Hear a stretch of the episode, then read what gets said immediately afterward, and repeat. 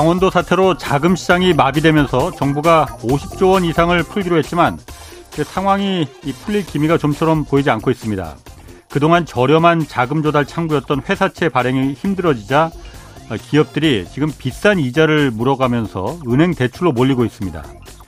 강원도 사태 이후 최근 한 달간 기업 대출이 9조 원이나 늘었다고 합니다. 그래서 오늘 금융위원장 주재로 열린 간담회에서 시중은행들은 앞으로 두 달간 대출 자금으로 95조 원을 더 풀기로 했습니다. 경기 침체가 앞으로 다가오는 상황에서 기업들이 이 엄청난 양의 돈을 이거 온전히 다 갚을 수 있을까? 이런 의문이 생기면 시장 금리가 올라가게 마련입니다. 이미 주, 택담보대출과 전세대출, 신용대출 이 모든 금리가 7%를 넘어섰습니다. 금융시장에선 이러다 다 죽으니 기준금리 인상 속도를 좀 늦춰달라 이런 요구가 나오고 있습니다. 그렇지만 이건 곧 물가와 원달러 환율 상승으로 이어질 테니까 이거 뭐 이러지도 저러지도 못하는 상황입니다. 강원도가 날린 이 뻘짓 한 방이 지금 온 나라 경제를 쑥대밭으로 만들고 있습니다. 네, 저는 KBS 기자 홍사원입니다. 오늘까지 네 분 추첨해서 책 선물 드립니다. KBS 박종훈 경제 전문 기자가 쓴 새 책 자이언트 임팩트 인플레이션과 금리, 전쟁, 에너지 이 네 개의 축을 중심으로 세계 경제 지각 변동을 다룬 박종훈 기자의 새 책 자이언트 임팩트 이 책 받고 싶은 분은 짧은 문자 50원, 긴 문자 100원이 드는 샵 9730으로 문자 보내주시기 바랍니다. 자, 홍사원의 경제쇼 출발하겠습니다.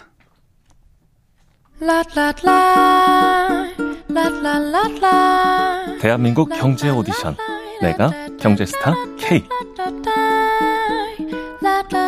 여러분 경제가 어려워서 힘드시죠? 그래서 준비했습니다. 대한민국 경제 오디션 내가 경제스타 K 힘든 경제 상황을 이겨낸 감동 스토리 우리 가정의 특별한 경제 교육법 슬기로운 투자 아이디어 경제와 관련된 이야기라면 모두 모두 환영합니다. 총 상금 6천만 원을 준비했습니다. 자세한 내용은 홍사원의 경제쇼 홈페이지를 참고하세요. 이 프로그램은 당신의 투자의 길을 춤추게 하는 새로운 투자 플랫폼 탱고픽에서 함께합니다. 네, 내가 경제 스타 K 12월 9일까지 사연 받고 있습니다. 사연은 홍사원의 경제쇼 홈페이지에 올려주시면 되고요. 자, 오늘 경제쇼 지금 부동산 시장 끝모를 침체로 빠져들고 있습니다. 집값이 어디까지 내려갈 것인지 또 내년 부동산 시장은 어떻게 될지 어, 오늘 분석해 보겠습니다. 서울대 환경대학원 김경빈 교수 나와 계십니다. 안녕하세요. 네, 안녕하세요. 먼저 어, 최근 부동산 시장 분위기 상황 좀 어떻습니까? 뭐 이거 뭐 다안 좋은 뉴스만 있는 것 같아요. 예. 우선은 뭐 수요 측면에서 봤을 때 뭐 다 아시겠습니다만 기준금리 상승하면서 주담대 신규가 거의 7%, 또 어떤 때는 8%로 나온 것 같더라고요. 예. 그러면 이제 부동산의 매수로 들어가는 수요가 완전 잡힌 거고 그 다음에 이제 공급 측면에서도 아까 말씀하셨습니다마는 음.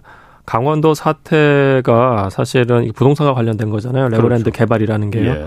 그게 되면서 부동산에 대한 인식, 특히 PF에 대해서 너무 안 좋아진 거예요. 아. 그래서 굉장히 괜찮은 디벨로퍼인 경우에도 예. 지금 그 바로 그 다음에 예.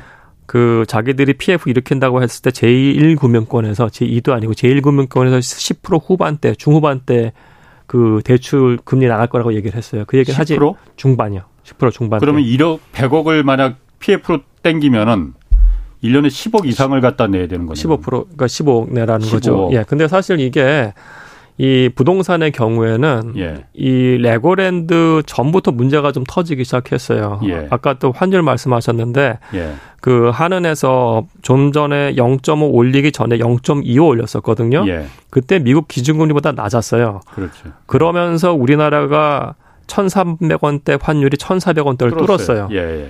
그때 이제 디벨로퍼들이 은행권에서 제일금융권에서 얘기했 PF 달라고 했을 때 그때가 10%였어요, 사실은. 아하. 그러니까 이게 기저에서 부동산에 대해서 굉장히 안 좋게 보는 게 지금 나타나고 있어요. 예. 예 그래서 수요와 공급 양쪽에서 지금 문제가 심각한 것 같아요. 예. 야, 그런데 그 부동산 시행사들이 예를 들어서 15% 이렇게 PF 이자를 주고 사업성이 나옵니까? 그러면? 절대 안 나와요. 절대 안 나오고요. 예를 들어 가지고 아파트 가격 오른 것만큼 땅값이 굉장히 많이 올랐어요. 예. 근데 우리나라에서 수, 도권 봤을 때 건축비하고 토지비를 보면은 건, 토지비가 차지하는 비중이 전체에서 60에서 70%고 건축비는 3, 40%밖에 안 돼요. 그렇죠. 예. 토지비가 굉장히 오른 상태에서 예. 본인들이 생각하는 투자 수익률이라는 게 그렇게 높지가 않아요, 사실은요. 예. 15%면은 지금 그 사업을 못 하는 수준인 거죠. 사실. 아니 그럼 제가 이런 생각이 드는데요. 아, 부동산 디벨로퍼 그 시행사나 건설사나 돈이 안 되면 절대 안 들어가잖아요. 예. 가장 잘 아니까. 그럼 이 상태에서는 이거 해봤자 우리 돈 안 된다. 아, 아니, 아니요. 지금 문제가 터지는 거는 예. 사업을 시작을 했어요. 아. 근데 중간에 이제 PF를 이제 중간에 뭐 브릿지론이라든지 아니면 상환한, 예, 상환하고 다시 예. 갈아타는 것들이 예, 있거든요. 예. 거기서 지금 심각하게 문제가 터지고 있어요.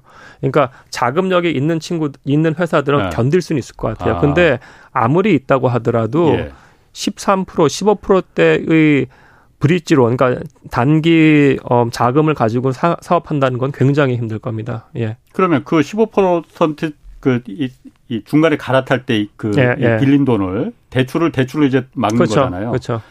기존에 한 4%였던 게 둔촌도 지금 12%까지 그렇죠. 올라갔어요. 예. 그러면은 어, 자금력이 없는 사업장 같은 경우에는 엎어질 거 아니에요. 큰일 나죠. 예. 엎어지면은 그, 그, 그, 그 가능성이 높죠. 예. 그러니까 당연히 엎어질 것 같아요. 예, 제가 봐도 예. 그 정도 그 자금 감당 못 하거든요. 그러면은 몇 년 뒤에 어 그냥 신규 공급 신축 아파트들이 많은 사람들이 신축 아파트에 살고 싶어 하잖아요. 예, 예. 그 공급이 줄어들면은 어, 며칠 몇년 뒤에는 그럼 아파트값 다시 올라가겠는데 이 생각 드는데 충분히 가능한 시나리오예요. 그 시나리오가 사실은 예. 신규 공급 물량이 적어졌기 때문에 가격을 올랐던 게 2010년대 중후반에 봤던 우리가 경험이에요 서울에서. 예. 근데 지금과 같이 그 PF, 그러니까 브릿지론 PF가 이렇게 올라간다고 했을 경우에는 예. 일부가 사업이 연기가 되거나 예. 취소가 되거나 할 거예요. 예, 예. 그럼 말씀하신 것처럼 공급 물량이 제때 안 나오고 예. 미뤄지거나 굉장히 적어질 거예요. 예. 그럼 그때는 사실은 이게 어떻게 보면 되게 모순되는 이야기인데요. 아. 지금 공, 공급 side에서 굉장히 나쁜 일이 발생해서 오히려 부동산의 정체기가 짧아질 수도 있다는 겁니다. 사실은요. 음. 그게 예. 오히려 예. 그래서 그게 지금 상황이 예. 그러니까 단계적으로 봤을 땐 둘 양쪽 다 너무 심각해요. 아. 양쪽 다. 예. 어쨌든 그러면은 어 최근에 그 김 교수님 그 부동산 트렌드 20 2023이라는 책 내셨어요. 그런데 예. 작년에는 2020이 내셨잖아요. 맞습니다. 그때 돗자리 깔아야 된다는 얘기 많이 나왔습니다. 이게 작년에 그 책 내셨을 때 어, 올해 그 두 자릿수 집값 하락할 것이다 이렇게 해서 뭐 욕도 많이 먹, 으셨고 네, 네. 어, 뭘 보고 예측을 해서 그렇게 정확히 맞출 수 있었던 겁니까?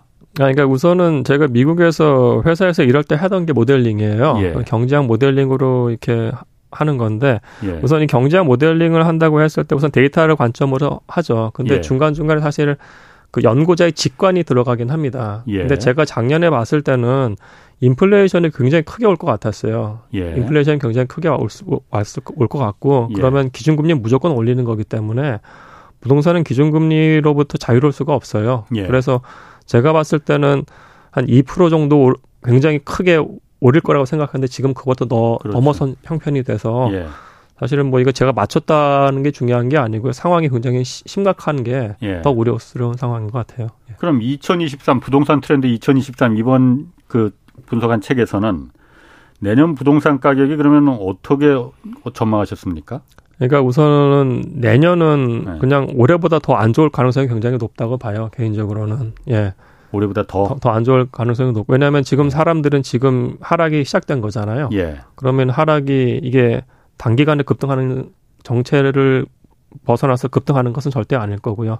하락도 나름 뭐 중기 정도의 기간이 필요할 거예요. 한 1, 2년 정도에. 예. 그러면은 내년은 굉장히 사람들이 힘들 것 같다는 생각이 들고요. 예. 왜냐하면 기준금리 계속 올릴 거기 때문에. 예. 근데 이제 그러면 이제 얼만큼 떨어질 거냐는 사실 올해보다 좀 더 많이 하락할 것 같다는 생각은 들어요. 음. 예. 그럼 부동산이라는 게 급하게 오르는 것도 문제지만은 급하게 떨어지는 것도 문제라고 많이 해요. 물론 예. 그렇게 말하지 않는 분들도 많이 있습니다. 오른 만큼 떨어지는 게 정상이다라고. 뭐 저도 그 부분 일정 음. 부분 음. 동의는 합니다. 근데 급하게 떨어지면 이 경착륙이라는 게 여러 가지 충격을 그 한국 사회, 한국 경제에 충격을 많이 주니까 아, 그 부분이 좀 부담스러우니 네. 정부에서도 얼마 전에 그래서 금융위에서도 발표를 했어요. 그 LTV 어 투기 지역까지도 이제 LTV 한 50%까지 허용해 주고 그다음에 15억 이상 고가 다 아파트들도 그동안은 이제 이거 대출 받아서 네. 못 사는 건데 대출 받아서 살 수 있게끔 길을 터줬다. 이러면은 좀 부동산 시장이 좀 그 지금 아예 거래가 없어졌는데 좀 트이는 거 아닌가 그 생각도 드는데. 지금 이제 그 말씀하신 부분은 이슈를 두 개로 나눠서 봐야 될 것 같아요. 예. 그러니까 이제 경착륙을 하면서 영끌이 던지던지 해서 NPL 부실 채권 나오는 건 우리가 어떻게든지 막아야 될 필요가 있을 것 같아요. 아, 왜냐하면 예. 그게 금융권에 던까지 전이 되는 순간 이거는 정말 위험하기 때문에 금융위기로 번지는 거니까. 그렇죠. 근데 예. 이거는 조금 이따 말씀을 예, 드리고요. 예. 이쪽 사이드 지금 정부 당국에서 LTV 예. 완화라든지 규제 완화 같은 것들은 사실 지금 나오면은 안 돼요. 메시지가 우선 나와봤자 어, 그 효력도 없고요. 금리가 워낙 높으니까. 그렇죠. 그러니까 이제 정부 당국에서 하는 메시지는 굉장히 동일하게 가야 되는 게 맞다고 봐요. 저는. 그러니까, 그러니까 예. 국토부하고 반대예요. 국토부는 지금 한 3, 40%더 떨어져야 된다고 원희룡 장관은 맨날 말하거든요. 예. 근데 금융위는 그 반대로 지금 정책이 헷갈리는데 좀. 그러니까 예를 들어서 미국 같은 경우에는 사실은 딱 연준에서 그 얘기를 여러 번 하잖아요. 파웰 의장이 조심하라고. 지금 집살 사람들 어. 지금 생각 다시 해라. 예. 기준금리 올릴 거 올릴 거니까 어. 지금 조심하라는 얘기를 뭐 명확하게 예, 예, 했거든요. 그럼 우리도 정책 당국자들은 같은 메시지를 던져야 되는 게 맞다고 봐요. 예. 근데 이제 다만 LTV가 사실 제가 봤을 땐 지나치게 그 높거든, 그러니까 낮거든요. LTV 예. 높이는 건 저는 찬성이에요. 다만 그게 지금 돼야 되는 건 아닌 거죠. 음. 이게 나중에 정책 효과 측면에서도 지금 어차피 기준금리가 높, 높아서 지금 서울이 9월 달에 아파트가 907건 거래됐어요. 1000건도 안 돼요, 지금. 어, 예. 사람들이 이미 매수를 거의 포기한 상태이기 때문에 예. 그런 정책 나와봤자 작동이 안 될 겁니다. 그럼 아예 정책에서 이제 꿈틀거릴 때 우리가 완화할 테니까 이렇게 가자. 그리고 저는 규제 완화 메시지가 됐으면 그거 갖고 장난쳐서는 안 된다고 봐요. 정, 정부 당국에서. 우리나라 맨날 세금하고 LTV 갖고 정부 당국에서 계속 왔다 갔다 하거든요. 예. 정부가 그거에 정해졌으면 그걸로 쭉 가야 된다고 봐요. 개인적으로. 아, 계속? 네, 계속 가야 돼요. 왜냐면 LTV를 그렇게 강화시켰을 때 집 살 수 있는 사람들은 부자밖에 없어요. 그렇지. 중산층 그렇지. 이하의 서민들도 집 살 기회를 줘야 된다고 하면 그건 계속 가야 돼요. 예. 네. 아, 그러면은 왜 국토부랑 금융이랑 이렇게 엇박자를 내는 겁니까? 그건 이유는 모르지만. 그, 그, 그, 그, 그건 제가 개인적 친구 그럼 이게 없어서. 그러면은 네. 그 엇박자가 나면은 아까 말씀하신 대로 정, 정부의 정책이라는 거는 부처가 다르더라도 한 방향으로 가는 게 맞잖아요. 한 군데서는 집값 내려오는 그런 방향으로 국토부에서는 지금 어, 정책을 네. 드라이브를 걸고 있고 금융위는 야, 이게 집값 너무 빨리 떨어져서 안 되겠다. 집값 끌어올리는 방향으로 네. 가야겠다. 이러면 문제는 안 생기는 거예요? 아, 그러니까 사실은 지금은 개인적으로 많은 분들이 봤을 때 그렇게 매수가 없다는 얘기는 대부분의 사람들이 집값 하락을 예상하고 있는 거예요. 예. 근데 지금 LTV를 높여줘가지고 집을 사라고 했을 때 집을 산 사람들은 사실은 예. 고점에 물릴 가능성이 굉장히 높은 겁니다. 예. 따라서 저는 금융의 메시지가 굉장히 잘못됐다고 봐요. 예. 개인적으로 봤을 때는. 근데 그것과 별개로 NPL 같은 것도 부시 채권화되는 부분들을 막기 위한 그, 그 정책을 지금 마련했어야지 규제 완화 메시지는 나중에 미뤘으면 좋을 것 같아요. 예. 아. 그러니까 지금 많은 사람들이 경착륙이 된다고 하면 경착륙을 방지할 만한 금융권과 함께 할 수 있는 어떤 제도 같은 것들을 얘기하는 것이지 예. 규제 완화 메시지는 다른 거예요. 제가 봤을 때는요. 예. 규제 완화 메시지는 지금 내올, 나올 정책이 아니다. 아니에요. 예. 그럼 언제는 이거는 나왔어요? 이건 제 생각에는 뭐 이게 하락이 된다면 곧장 반등하는 것이 아니고 예. 하락이 되면은 뭐 정체 기간이 한 1, 2년 가잖아요. 예. 그때 나오면 되는 거죠. 한 2년 음. 후에. 예. 아, 아까 말씀하신 것 중에 그런 그 LTV 그러니까 LTV라는 게 아파트 담보로 해서 얼마나 빌릴 수 있느냐 이거잖아요. 대출 비율. 예. 이게 그러니까 수시로만 맨날 바뀌거든요. 그렇죠. 바뀌면 안 된다 이거죠. 아, 저는 절대 바뀌면 안 된다. 정하면 한 번 정하면은 정권이 바뀌더라도 그거는 계속 계속 가야, 가야 돼요. 그래야만이 어, 내가 좀 그 어떤 장기적인 그 계획을 세울 수도 있고 집을 언제 내가 장만하겠다는 계획도 세울 수 있고 이런 게 되는데 이 때에 따라서 맨날 바뀌니까 어, 그건 정말 그렇겠네요. 그건 그렇, 죠 사실은 부자들이랑 상관없어요. 이것도 이것도 사실 미국에서의 경험이에요. 예. 미국이 예. 그, 그 1950년 이후에 부동산 같은 것들이 이제 굉장히 그 대출 규제 같은 것들이 심했어요. 그때는 예. 집, 그러니까 돈 많은 사람들이 주로 샀어요. 예. 근데 이게 금융을 고도화시키면서 LTV 같은 것들을 좀 더 완화하고 그다음에 예. 원리금 균등 상품 같은 부동산 금융 상품이 나오면서 중산층과 서민들이 집 살 기회가 넓어진 거예요. 예. 우리는 그 방향으로 가야 된다는 게 맞, 해, 어. 다, 봐요 저는. 예. 그 내년 그 2023년 그 부동산 트렌드 그 보면은 아까도 말씀하시기를 올해보다 더 힘들어질 거다. 그거는 뭐 많은 분들이 그렇게 좀 예상을 하시는데 구체적으로 좀 어, 한 세 가지 정도 시나리오 제시하셨잖아요. 예, 예. 그세 가지 정도 시나리오. 가장 안 좋은 시나리오는 제가 들어 좀 섬찟하긴 한데 시나리오별로 한번 좀 설명해 네. 주시겠어요? 우선은 지금 벌써 기준금리 3.25가 돼서 제가 네. 봤을 제가 저는 이제 3.25, 3.5, 4.0을 음. 바탕으로 시나리오를 좀 짰어요. 예. 근데 3.5 시나리오에는 서울하고 이제 강남 3구 같은 경우에 2018년 4분기 가격으로 회귀를 하더라고요. 예. 그리고 이제 노도성 같은 경우에는 2018년 이제 중반 가격으로 회귀를 하고요. 네. 근데 사실은 이게 굉장히 큰 하락폭이라고 생각할 수도 있겠습니다만은 이건 뭐, 뭐 저의 개인적인 네. 뭐 의견입니다만 저는 2020년, 2021년 가격은 저는 다 버블이라고 봐요. 사실은요. 아. 그럼 버블은 당연히 없어지는 거고요. 예. 본질 가치를 봤을 때 2019년 4분기에서 1년 떨어지는 거예요. 1년 전 가격으로. 음. 예. 그리고 이제 만약 기준금리 4%가 되면은 그때는 이제 2018년 상반기 가격으로 빠지고 근데 노도성에 더 심하게 빠져서 그때는 노도성 지역은 2017년 뭐 중반 이렇게 빠지더라고요. 그래서 음. 이거는 사실은 근데 이론적인 것이고 예. 다만 우리가 여기서 또 고민해야 될 부분들은 뭐냐면은요. 사람들의 소득이 좀 조금씩 올라가잖아요. 예. 근데 제가 책에서도 썼습니다만 한 4인 가구가 우리 예. 서울 기준으로 했을 예. 때그 소득이 4인 가구 기준입니다. 소득이 한 1억 1,500만 원 정도 되더라고요. 예. 여기서 이제 개인들이 낼 수 있는 그 주거 비용이 음. 그럼 보통 한 40%까지 돼요. 그럼 예. 4,500만 원까지 낼 수 있을 거고요. 예. 근데 이 4,500만 원까지 낼 수 있는 비용을 역으로 금리가 3%일 때 4%일 때 5%일 때를 계산을 해보면은 음. 적정한 주택 가격이 나와요. 예. 그게 아. 대략 5%일 때가 한 7억 선이에요. 예. 그러면 은 아. 이제 제가 봤을 땐 7억이 아마 저지선이 될 것 같아요. 어떤 그러니까, 저지선? 그러니까 예를 들어 가지고 뭐 지금 제가 봤을 때 6억에서 15억 사이가 제일 위태로운 구간이거든요. 예. 만약 10억 아파트가 굉장히 많이 떨어져 가지고 6억까지 갔다고 하더라도 예. 그 사람들의 소득이 1억 천 정도가 그 어, 서울시 평균이라고 했을 때 예. 자기들이 봤을 때는 한 7억 7억 아파트 가격 정도는 자기가 낼 수 있다고 하면은 주담대 5%라고 했을 때 예. 그럼 그 사람들이 들어올 수가 있어요 마켓에. 예. 그러면 이게 뭐 굉장히 뭐 2017년 중반이 가격이 뭐한 예. 5억 6억이었다 하더라도 예. 이게 7억까지 회복할 가능성이 높은 거죠. 그래서 예. 아마 이게 저지선 역할을 할 거예요. 예. 예. 예 개인적으로는 그렇게 아까 그 저 4인 가족 그 평균 그, 그 소득이 1억 1,500만 원인 게 평균이 그렇게 높아요? 어, 제가 서울시 자료 약간 좀 해킹했는데 아. 그렇게 정도 나오더라고요. 아, 예. 서울시의 4인 가구 평균 예, 예 소득이 예, 어, 그렇게 높은가? 네, 그렇군요. 그러면은 또 이 아, 그것도 그럼 좀 궁금해요.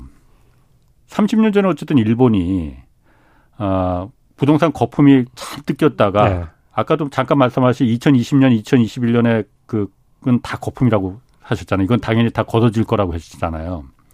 30년 전에 일본이 거품이 잔뜩 꼈었잖아요. 특히 부동산 거품이. 네. 그때 그게 이제 거품이 걷어지면서 지금 30년째 계속 부동산이 일본은 오르질 않고 있잖아요. 우리는 그렇게 될 가능성은 없는 거예요? 그래서 일본하고 약간 다르고요. 예. 사실 일본도 동경하고 다른 지역이 또 달라요. 동경은 예. 근래에 좀 올랐어요. 그게 아. 좀 다르고요. 다만 이제 무기 당, 말씀하신 것처럼 그 당시의 위기의 그러니까 버블의 정도가 사실 엄청나서 예. 당시 상황을 보면은 그러니까 일왕성 주변에 있는 땅을 팔면은 캘리포니아를 살 수 있을 정도였어요. 예, 그러니까 그 버블의 버블이 예. 엄청나게 다르고 예. 그다음에 일본은 LTV 규제가 그때 거의 없어 가지고 예. 돈이 없어도 집을 살 수 있는 정도였어요. 근데 우리나라는 다, 다행히 LTV 규제가 그래도 세요. 아. 50% 이렇기 때문에 예. 일본하고 우리랑 비교하는 건 좀 약간 어폐가 있다고 봐요. 아, 예. 그렇게까지 그 폭락해서 장기 침체로 갈 가능성은 아유, 전혀 전혀 그렇게 아. 그러진 않습니다. 예. 인플레이션 지금 왜 지금 인플레이션 때문에 어쨌든 부동산 어, 시장이 지금 침체가 되는 거잖아요. 인플레이션 외에 또 좀 눈여겨볼 대목 같은 건 어떤 게 있습니까? 사실은 인플레이션이 오면은 네. 가장 좋은 투자처는 부동산이에요. 아. 왜냐면은 그러니까 정부의 규제, 정부의 개입이 없다가 했을 때. 예. 근데 인플레이션이 오면은 인플레이션이 현금이잖아요. 현금 가치가 떨어지는 거니까 예. 현물 가치 갖고 있으면 되는 거예요. 그게 부동산이잖아요. 부동산은 현물 그렇지. 가치니까요. 예, 예 그죠? 예. 그러면은 이게 또 어떤 측면이 있냐면은 가치도 오를 뿐만 아니라 예. 인플레이션이 온다고 했을 때 가장 수혜를 보는 아 수혜를 죄송합니다. 그 가장 많이 오르는 게 임대료예요. 월세. 어, 그래서 예. 지금 전 세계적으로 모든 대도시에서 월세 폭등이 다 일어나고 있어요. 어. 그러니까 뉴욕만 하더라도 맨하탄에서 기사 보시면 아시겠습니다만 작년 대비 40% 올랐다. 런던도 3, 40% 올랐다가 계속 나와요. 예. 인플레이션이 왔을 때는 임대료가 거의 폭등해요. 예. 그럼 거기서 정부가 들어가지 않는다고 하면은 임대료가 폭등했기 때문에 갑자기 투자 수익률이 좋아 보이는 거예요. 예. 그때는 예. 부동산은 굉장히 좋은 투자처가 돼요. 예. 그러니까 이게 역으로 이 지금 터키 같은 곳이 사실은 예. 인플레이션이 크게 왔음에도 불구하고 기준금리 막 낮추는 이상한 짓 하잖아요. 예, 예. 그래서 부동산 가격이 지금 폭등하고 있어요, 거기는요. 어. 예. 그러니까 인플레이션이 왔을 때 부동산이 얼마만큼 좋은 해지냐를 거기서 보여주고 있는 예. 거고요. 다만 인플레이션이 온다고 했을 때 서민 경제가 완전히 피폐해지기 때문에 예. 무조건 중앙은행이 개입할 수밖에 없고 개입해야 되는 게 맞다고 봐요. 예. 그럼 거기서 기준금리를 올려버리는데 이 기준금리 올리는 거는 부동산 가격하고 항상 정반대로 갑니다. 기준금리를 음. 올려버리면은 약간 좀 어려운 말씀이 될 수 있지만 투자 수익률이 올라가는 거기 때문에 예. 가격이 굉장히 많이 빠져요. 음. 예. 기준금리를 올리면은 어, 부동산 가격은 이제 내려간다. 네, 예. 어, 그거는 당연히 돈 빌려서 레버리지가 부담스러우니까는 부동산을 안 사게 되고 그러니까 부동산 가격이 빠진다 이렇게 이해를 하면 되는 거예요. 그렇게 이해하셔도 됩니다. 어, 예. 그러면 지금 아파트 말고도 뭐 어쨌든 그 작년 재작년에서 부동산에 대해서 투자들이 특히 젊은 사람들이 굉장히 많이 했잖아요. 네. 뭐 꼬마 빌딩이 유행한다고 뭐 그랬었고 그런 부분들도 그러면은 같이 그런 부분은 좀 전망이 어떻습니까? 아, 그, 거긴 직격탄이에요. 꼬마 빌딩. 네, 꼬마 빌딩은 아. 완전히 그 수익률의 게임이기 때문에. 예. 그러니까 강남 같은 경우에는 그러니까 2020년 전이요. 그때는 예. 한 3%대 수익률이면은 괜찮다고 샀어요. 예. 근데 2020년과 2021년에 거의 뭐 1%대 수익률 갖고도 그냥 산 거예요. 왜냐면 미래가 상승할 거라고 봤기 때문에. 예. 근데 여기서 이제 문제가 터지는 것들은 어 우선은 첫 번째는 지금 예. 이제 그 아, 상권이 좀 좋아지고는 있습니다만은 음. 그 1층 리테일 같은 경우에 장사가 안 되는 경우도 있어요. 예. 그러면은 상대적으로 월세 수입이 안정적으로 들어오지 않을 수가 있고요. 예. 그리고 이게 아까 투자 승률 좀만 더 말씀을 드리면은 아. 이 기준금리라는 거는 그 10년치 국고채 수익률하고 거의 연동이 됩니다. 네. 그리고 10년치 예. 국고채 수익률은 이제 주담대하고 거의 100% 연동이 되고요. 네. 근데 이제 부동산에서 투자 수익률이라는 거는 그 이 10년치 국고채보다는 높아야 돼요. 예. 그러니까 대한민국 망하지는 않잖아요. 예. 그래서 오늘 네이버 보면은 10년치 국고채 수익률 4.2%인데 예. 대한민국에 투자를 하면은 10억 넣으면은 4,200만 원 받는데 음. 그러면은 부동산 10억 투자했을 때 4,200만 원 이상 받아야 돼요. 음, 예. 근데 예. 지금 그 강남이나 이런데 투자 예. 수익률이 1% 2%라고 하면은 여긴 가는 게 아니죠. 근데 여기서 그렇지. 이제 투자 수익률이 결국은 4.2%대만큼 올라가야 돼요. 예. 올라가야 되는데 투자 수익률이라는 것이 부동산이 분자는 1년치 월세고 분모가 가격이에요. 예. 근데 1년치 월세는 우리가 뭐 계약을 해놓잖아요. 2년, 5년. 예. 얘는 안 움직여요. 예. 분모가 움직이기 시작해서 이 가격 떨어지는 게 굉장히 많이 잡힐 거예요. 예. 특히 꼬마 빌딩이 아. 제일 위험해요. 제가 봤을 때는. 꼬마 빌, 그 다른 아파트나 이런 거하고 꼬마 빌딩이 어쨌든 그 똑같이 부동산을 사는 건데 예. 무슨 차이점이 있어서 꼬마 빌딩이 아, 더 위험할까 그러면? 우, 선은 이제 이게 이게 정부에서 15억 예. 이상에 대해서 아파트 같은 거는 겨우 아. 거의 다 자기 현금으로 사잖아요. 그렇지. 그죠? 예, 예. 근데 꼬마 빌딩에 사실 10억짜리가 많지는 않죠, 서울에. 그렇죠. 훨씬 예. 더 비싸지. 한 40, 10억, 50억 할 예, 예. 텐데. 예. 그럼 예를 들어서 10억 자기 현금이 있다고 하면은 꼬마 빌딩은 30억, 40억짜리를 살 수가 있는 거예요. 그러니까 10억 아. 아파트를 살까 30억 40억 빌딩을 살까 하면 일로 예. 갈 수도 있는 거죠 사람들이. 아 꼬마 빌딩으로. 그렇죠. 근데 꼬마 빌딩은 그 안에 대출이 많이 껴 있죠. 훨씬 아 많이. 예. 대출이 훨씬 더그 많이 껴 있으니까 그래서 더 위험하다 지금. 예. 아 그렇겠구나. 그리고 또그 지금 어쨌든 아까도 잠깐 말씀하셨지만 지금 PF도 위험하고 그러니까는 그 시행사나 건설사들이나 이런 데서 지금 재건축 이런 거 선뜻 지금 들어가질 않잖아요. 예, 예. 그러다 보니까 리모델링 이쪽으로 좀 요즘 많이 하는 것 같더라고요. 예. 리모델링 사업은 이 리모델링은 사업성이 어 이, 있습니까 그러면? 아니, 그러니까 이것도 이제 PF는 어. 다 같이 봐야 되는 거고요. 예. 그러니까 제가 이제 책 쓸 시점만 하더라도 그게 PF가 이렇게 문제가 되지는 않았었어요. 어. 어. 그래서 제가 봤을 때 관점은 뭐냐면은 이 재건축이라는 건 아파트를 부시고 다시 짓는 거잖아요. 예, 예. 근데 보통 아파트가 5층이나 뭐 5층 정도 주공 아파트 과거에요. 예. 그런 아파트들은 이제 아파트가 약간 오래됐어도 토지 지분이 많아서 사업성이 나와요. 그렇죠. 근데 예. 이제 우리나라가 1980년대 후반, 90년대 진 아파트들은 용적률이 굉장히 높아요. 그 신도시 일, 기 신도시 같은 경우에 예, 맞습니다. 예. 그렇고 이제 서울의 경우에서도 예. 아마 뭐 남산 타운이나 이런 데 아파트 가 보시면 굉장히 높잖아요. 예. 그 그러면 거, 거기서 부시고 재건축 다시 한다는 게 굉장히 힘듭니다. 왜냐하면은 자기 부담금이 너무나 높아지기 때문에 예. 그럼 거기는 결국은 할 수 있는 게 뭐냐면은 리모델링으로 갈 수밖에 없어요. 예. 그래서 제가 봤을 때 정부가 용적률 인센티브를 안 주거나 PF 상황 같은 것들이 뭐 과거 같다고 하면은 대규모 재개 재건축 시대보다는 예. 이 리모델링으로의 그 패러다임 전환 같은 것들이 일어날 예. 가능성이 높은데요. 음. 근데 지금 PF라는 것이 사실은 다 똑같거든요, 지금. 리모델링이나 재건축이나. 예, 예, 예. 그래서 지금 예. PF 시장 때문에 아마 어떻게 될지 모르겠어요. 리모델링도 집값이 그 올라가는 걸 전제로 해야만이 사업성이 나오는 걸 거 아니에요? 그렇죠. 당연하죠. 예, 예. 그럼 그것도 지금 그럼 그것도 어떤 그 뭐 물론 그러니까 당연히 원래 집이라는 게 내가 새 집을 그 지으려면은 헌집 부시고 새 집 지으려면 내 돈을 들여서 짓는 게 당연히 맞는 네. 거지만은 사실 여태까지는 그게 아니니까 지금 이게 그 큰 어떤 투기의 수단으로 돼버린 거잖아요. 네. 재건축, 네. 재개발이. 그런데 어, 리모델링도 앞으로는 그러면은 그런 그 그냥 자기 돈 들여서 자기가 집 짓는 그 개념으로 받아들여야만이 되겠군요. 아 그렇죠. 사실 리모델링 조합회 하면은 자기 분담금 명확하게 얘기를 해줘요. 예. 그 건설사에서. 예. 예. 따라서 자기 분담금 내는 건 다 인식을 하고는 있습니다. 그렇군요. 예. 그 내년 중에서 아까 트렌드 2023 중에서 예 어쨌든 우리나라 서울이 가장 부동산의 이제 그 변동성이 크니까 강남 3구 또 노도성 뭐 많이 있지 않습니까? 하락폭이 좀 큰 순서대로 많이 하락할 것으로 전망되는 거로 따진다면 어떻게 좀 그 비유를 할 수가 있을까요? 우선은 지금 그 개인적으로는 이제 노도성 지역이 더 잘 많이 빠지고요. 예. 강남 3구가 그나마 좀 덜 빠지더라고요. 그거는 예. 이제 강남 3구는 15억 이상 아파트가 워낙에 많아서 예. 현금으로 사는 아파트가 많기 때문에 그런 거고요. 예. 이제 아까 영끌 말씀하셨는데 음. 영끌이 음. 가장 많이 산 아파트 지역이 그 노도성 지역이잖아요. 노구, 예. 도봉구, 성북구. 예. 거기는 그 주택금융공사나 아니면 은행 모기지 받고 거기에다가 이제 자기 신용대출 만약 부부라고 하면 양쪽에서 1, 2억씩 껴가지고 한 거기 때문에 예. 이쪽은 이제 매년 변동 금리로 바뀐다고 했을 때 이자 부담 폭 같은 게 굉장히 높아질 것이어서 예. 아마 여기가 아마 굉장히 많이 빠지는 걸로 나와요. 이론적으로는요. 음. 예. 노도성 쪽이. 예.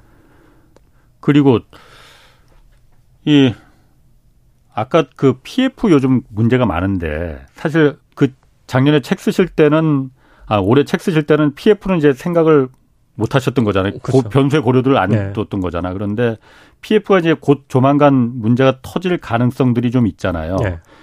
어, 이게 내년 부동산 시장에 얼마나 큰 영향을 줄지 그 사실 가늠은 잘 안 됩니다. 예. 네. 이게 이제 그 기존 주택 가격이요. 아파트 예. 가격이라는 건 기존 주택이잖아요. 예. PF와 관련된 건 이제 미래 주택인 것이고 예. 이건 약간 좀 별건으로 보셔야 될 것 같아요. 그러니까 이런 이 이쪽 우선 PF가 왜또 아. 위험하냐면은 예. 대출 이자 오르는 것도 위험합니다만은 예. 미리 분양을 받은 사람들이 있잖아요. 계약을 미리? 예, 아. 계약을 포기할 수가 있어요. 계약을 왜? 왜 포기? 아니 왜 자기가 봤을 때 자기 여력이 안 된다거나 아, 아. 보통 이제 아. 계약금 10% 걸어놓고 이렇게 하는데 예, 계약을 예, 예. 포기를 할 수가 있어요. 예, 예. 그러면 이게 미분양 사태가 날지 몰라요. 예. 그러니까 예를 들어서 그겁니다.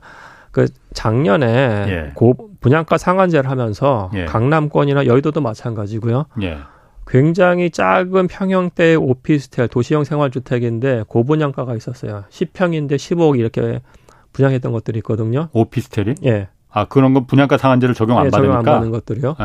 근데 거기 그렇게 돼도 누가 삽니까 그러면은? 아유 강남은 완판됐었어요. 아, 사실은. 예. 그러니까 새로운 시장이 있는 겁니다. 그건 뭐 우리가 인정해야 되는 예. 것인데 다만 상황이 이렇게 된다고 했을 때 예. 정말 거기서 일부가 안 산다고 하면은 그 빌딩 자체 한 동이에요. 한 동인데. 예. 거기 예를 들어서 10억짜리 완판했는데 300호실이라고 치자고요. 예. 그럼 그게 4,500억짜리 지금 PF예요. 예. 여기서 어. 빵꾸가 나버리기 시작하면은 그거 예. 투자했던 예. 금융회사까지 다 전가되는 겁니다. 사실은요. 예. 근데 예. 제가 봤을 때 뭐 다 그렇지는 않겠습니다만은 이게 대출 금리 올리면서 finance 안 되고 예. 계약 해지하면서 미분양이 나왔을 때 이게 perfect storm이 될 수도 있어요 지금요. 그래서 지금 굉장히 관심 있게 보셔야 될 것 같아요. 금융 당국자에서는요 이 부분이요. 예. 미분양이? 예, 미분양이요.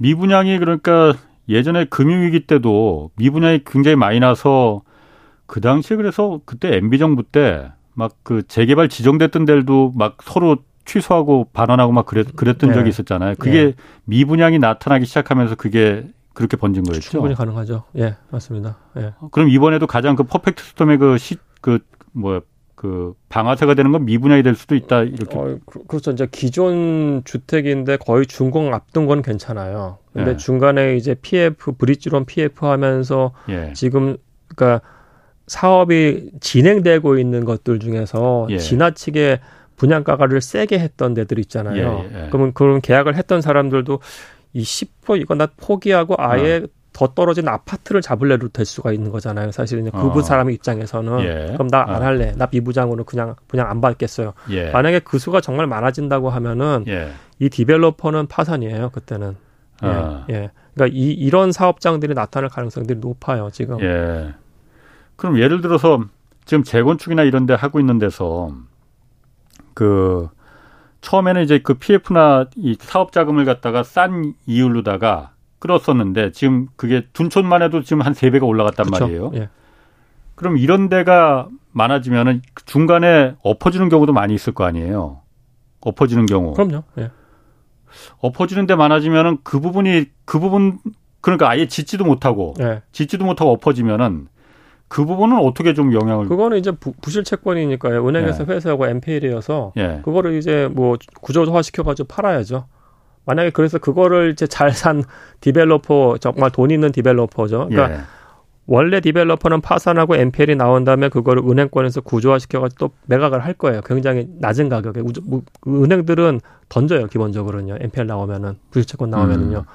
떨궈야 되는 거기 때문에 그거를 산 developer가 만약에 돈이 있다, 현금이 어느 정도 있다, 예. 나는 버틸 수 있어 하면은 그 developer 어, 어쩌면 나중에 큰 돈을 벌 수 있는 가능성도 있죠. 음. 예.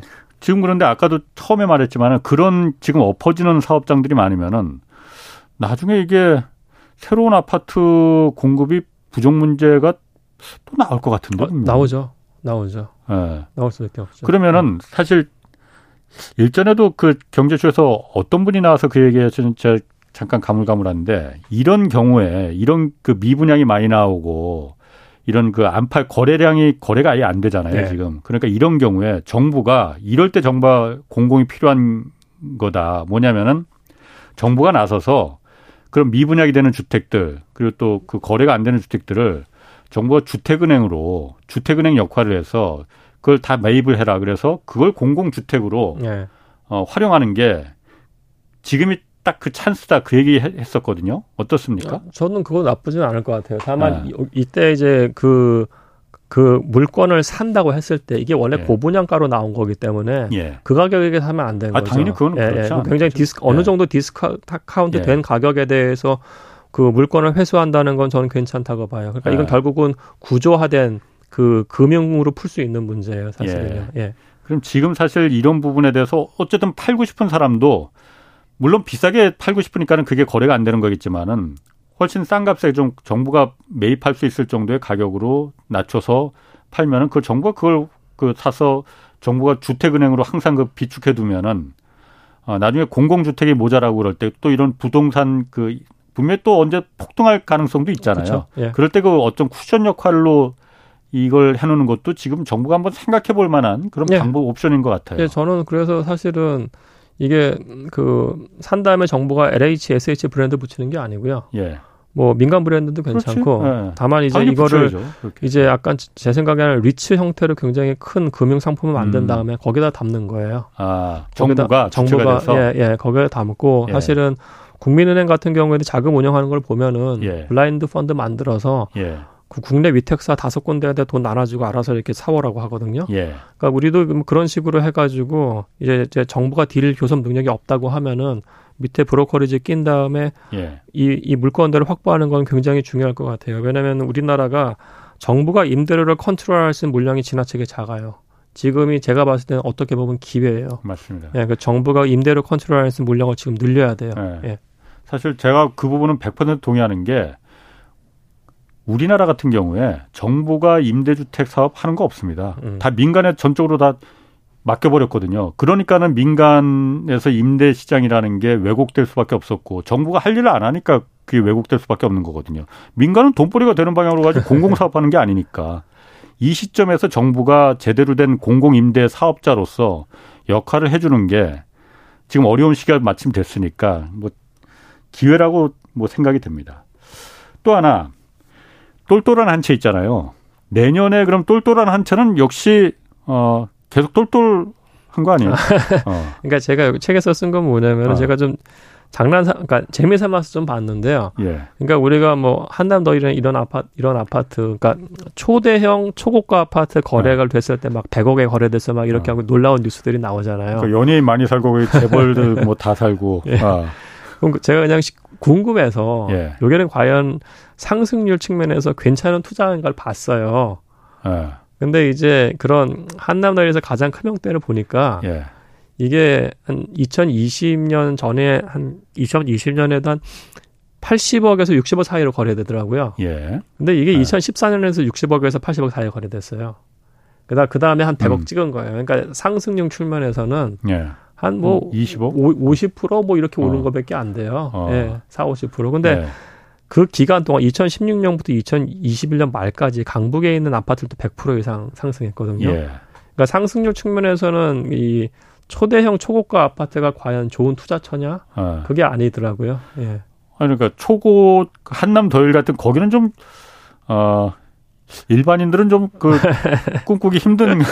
아 물론 이건 있습니다. 물론 이건 아. 있습니다. 근데 이제 그그 그 이제 강남권에서도 예. 초대형 초고가 아파트 단지가 있는 데가 있어요. 예. 뭐 레미안 아. 폴스티지나 아니면은 예. 자이 같은데 예. 거기서도 보면은 대형 아파트 대형 평수는 음. 사실은 상승률이 그렇게 크지, 크지 않아요. 아. 그 안에서 예. 30평대 아파트가 상승률이 가장 높아요. 아. 그래서 우리가 초대형 초고가 아파트에 대한 환상은 좀 버렸으면 좋겠어요. 음, 그 예. 똘똘한 한 채라는 거에 대해서는 예. 아, 똘똘한 한 채라기보다는 그거는 그러니까 어떻게 이건 어. trophy house라고 해요. 사실. trophy house. 예, 예, 예. 아. 외국에서는. 예. 알겠습니다. 그리고 작년에 그 트렌드 2022에서 가장 유망한 그 미래 핫플레이스 다섯 곳 그때 그때 저도 기억나요. 네. 이거 말하신 거. 성수동 그리고 을지로 충무로 그 클러스터 또 용산에서 효창공원 인근 영등포 물레동 여기 물레동은 여기서 여의도에서 가까워서 저도 가끔 갑니다 여기 수제 맥주 마시러 그리고 또 양재천 인근 이렇게 다섯 곳 꼽으셨거든요. 이 지역들은 지금 보시기에 여전히 핫플레이스입니까? 뭐 그렇게 됐죠. 사실은 아. 또 그 효창공원에서 용산공원 사이가 사실 삼각지잖아요. 예. 거기 대통령실이 거기로 옮기면서 또 예. 사실 뭐 그것과 상관없이 거기가 좀 좀 들썩들썩 하고 있었는데요. 예. 예, 그 그 뭐 그 제 분석과 비슷하게 결이 맞게 가더라고요. 예, 예 보니까. 예, 예. 이 지역은 그럼 이 그 다섯 곳의 핫플레스는 앞으로도 그럼 이 가능성이 큰 곳입니까? 아, 제가 봤을 때 굉장히 크고요. 예. 저는 이제 거기서도 작년에도 말씀드렸고 책에서도 이제 신당 말씀드렸는데 이게 을지 장기적으로 봤을 때는 예.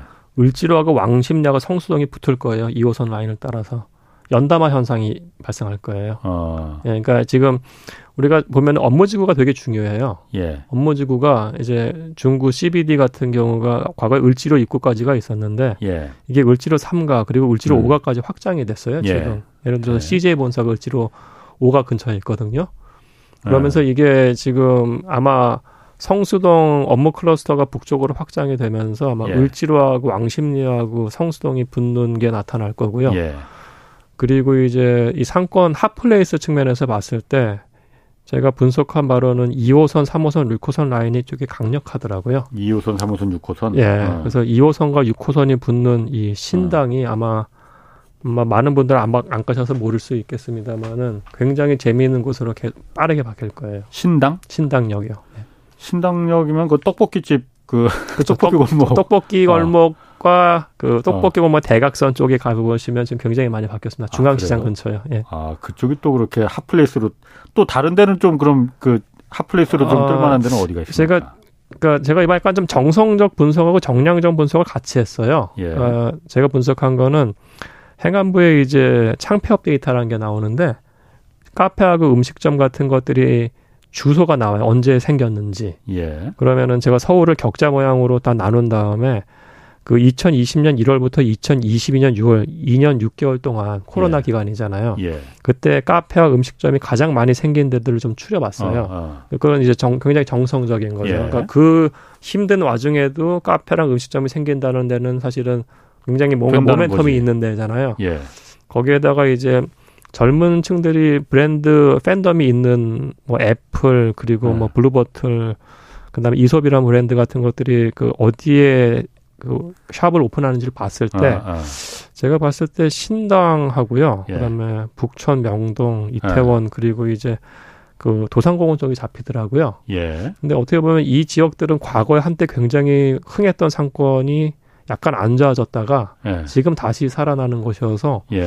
저는 그냥 제, 제가 만든 키워드는 1세대 상권의 부활 뭐 그렇게 읽혀요. 예. 1세대 상권의 부활. 그러니까 그런 젊은 사람들이 젊은 층들이 좋아하는 그 브랜드의 그 샵들이 오픈하는 데가 어디가 맞느냐 이걸 그러니까 그것도 굉장히 중요한 포인트가요. 사실 아. 그래서 애플이 명동에 이번에 굉장히 크게 냈거든요. 예. 그러니까 그 거기서 명동의 가능성을 본 거죠, 사실요. 예.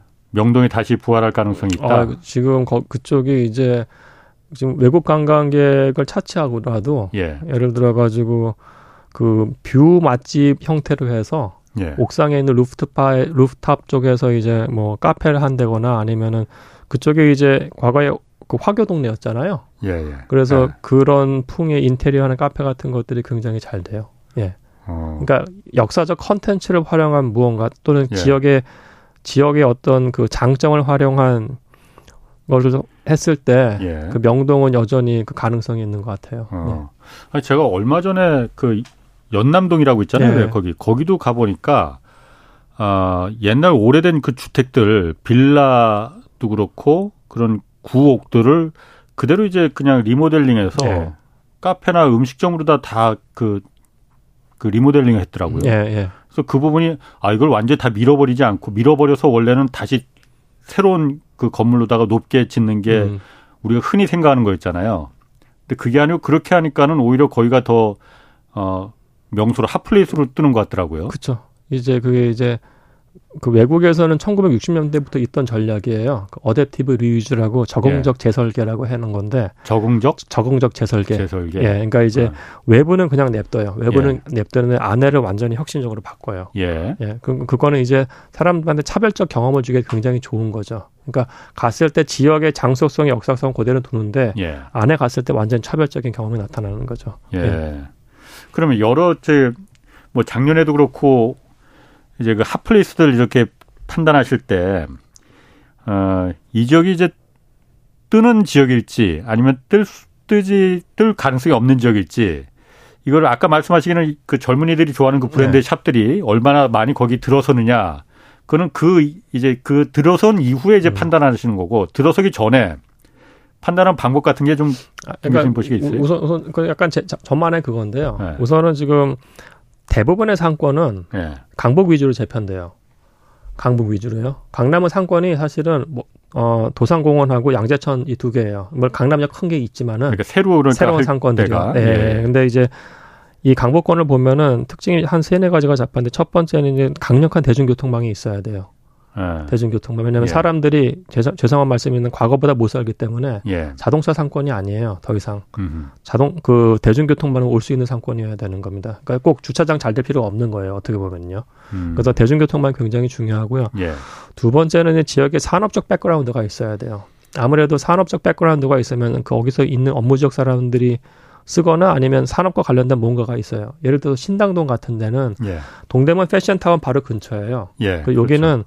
패션 산업 중에서도 샘플하고 패턴 업체들이 굉장히 많아요. 그 디자이너들이 수시로 왔다 갔다 하는 아, 데래요. 예. 사실은요. 뭐 그런 예. 특, 특징이 있는 것이고 세 번째는 이제 역사 자원 같은 것들이 있으면 좋아요. 예를 들어서 익선동이요. 음. 익선동 같은 데는 뭐 2016년 전만 해도 뭐 쥐주가 있고 그랬어요 골목길에. 음. 예. 근데 그게 바뀌는 거는 사람들이 차별적 경험, 아까 말씀드렸던 예. 적응적 재설계를 보여줄 예. 수 있는 데거든요. 예. 그런 세계하고 약간 문화적 자원들, 예. 뭐 그거는 좀 공중파긴 합니다만 예를 들어서 LGBTQ가 가는 장소들 같은 경우가 새로운 문화가 있는 거거든요. 예. LGBTQ가 뭐예요? 그러니까 레즈비안하고 게이 이런 아. 쪽 성소수자들 아. 가는 아. 지역들이 그게 이제 여의도 아 그러니까 죄송합니다. 그게 예. 그 이태원하고 익선동 낙원상가거든요. 아, 예. 낙원상가는 원래 그, 그 그렇죠. 그 레즈비언 게이 예, 예. 애들이 많이 예. 예. 활동하는 무대였었고. 근데 어. 사실은 그게 전 세계적으로 봤을 때이 LGBTQ가 있는 동네는 반드시 아플레이스 돼요. 아 그래요? 아 그럼요. 왜 뭐, 그럴까? 그, 아, 이, 이사, 이 분들이 사실은 센스가 일반인보다 훨씬 더 빨라요. 뭔가 좀 문화적인 예술적인 그런 게 있, 아마 아마 그런 있나요? 것 같아요. 예. 아. 그러니까 예를 들어 리처드 플로리다 교수가 썼던 창조 도시와 관련된 것들 보면은 예. 거기 안에도 이제 LD, LGBTQ index 같은 것들이 있어요. 어. 사실은. 그래서 이 뭐 동 그 이 이분들에 대한 동의를 하는 걸 뭐 어떻게 바라보는 관점을 떠나서 예. 사실은 팩트 차원에서 봤을 때이 예. 문화적 자산을 갖고 있는 그룹이라든지 어떤 예. 문화적 이 이런 행위를 하는 집단이 있, 있다고 했을 때 그 지역은 바뀔 가능성이 높아요. 네. 음. 어, 그, 그 좀 독특하네, 그.